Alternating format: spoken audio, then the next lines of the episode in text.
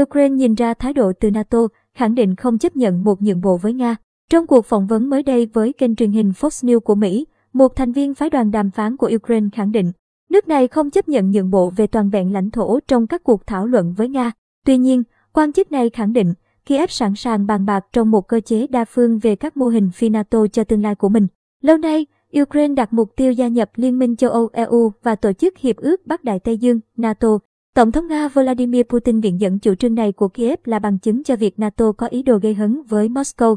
Trong phát biểu được Fox News đăng tải vào cuối ngày mùng 5 tháng 3 giờ Mỹ, ông David Arakhamia, thành viên đoàn đàm phán của Ukraine nói, phản ứng mà chúng tôi nhận được từ các nước NATO là họ thậm chí còn chưa sẵn sàng cho việc thảo luận kết nạp chúng tôi vào liên minh, cả trong vòng 5 hoặc 10 năm tới.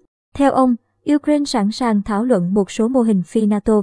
Ví dụ, có thể có những đảm bảo trực tiếp của các nước khác như Mỹ, Trung Quốc, Anh, có thể là Đức và Pháp.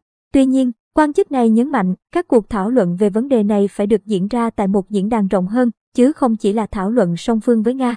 Các phái đoàn của Kiev và Moscow đã tiến hành hai vòng đàm phán kể từ khi Nga tiến hành chiến dịch quân sự ở vào Ukraine hôm ngày 24 tháng 2. Kiev cho biết Vòng đàm phán tiếp theo của hai bên dự kiến diễn ra trong ngày mùng 7 tháng 3. Theo Reuters,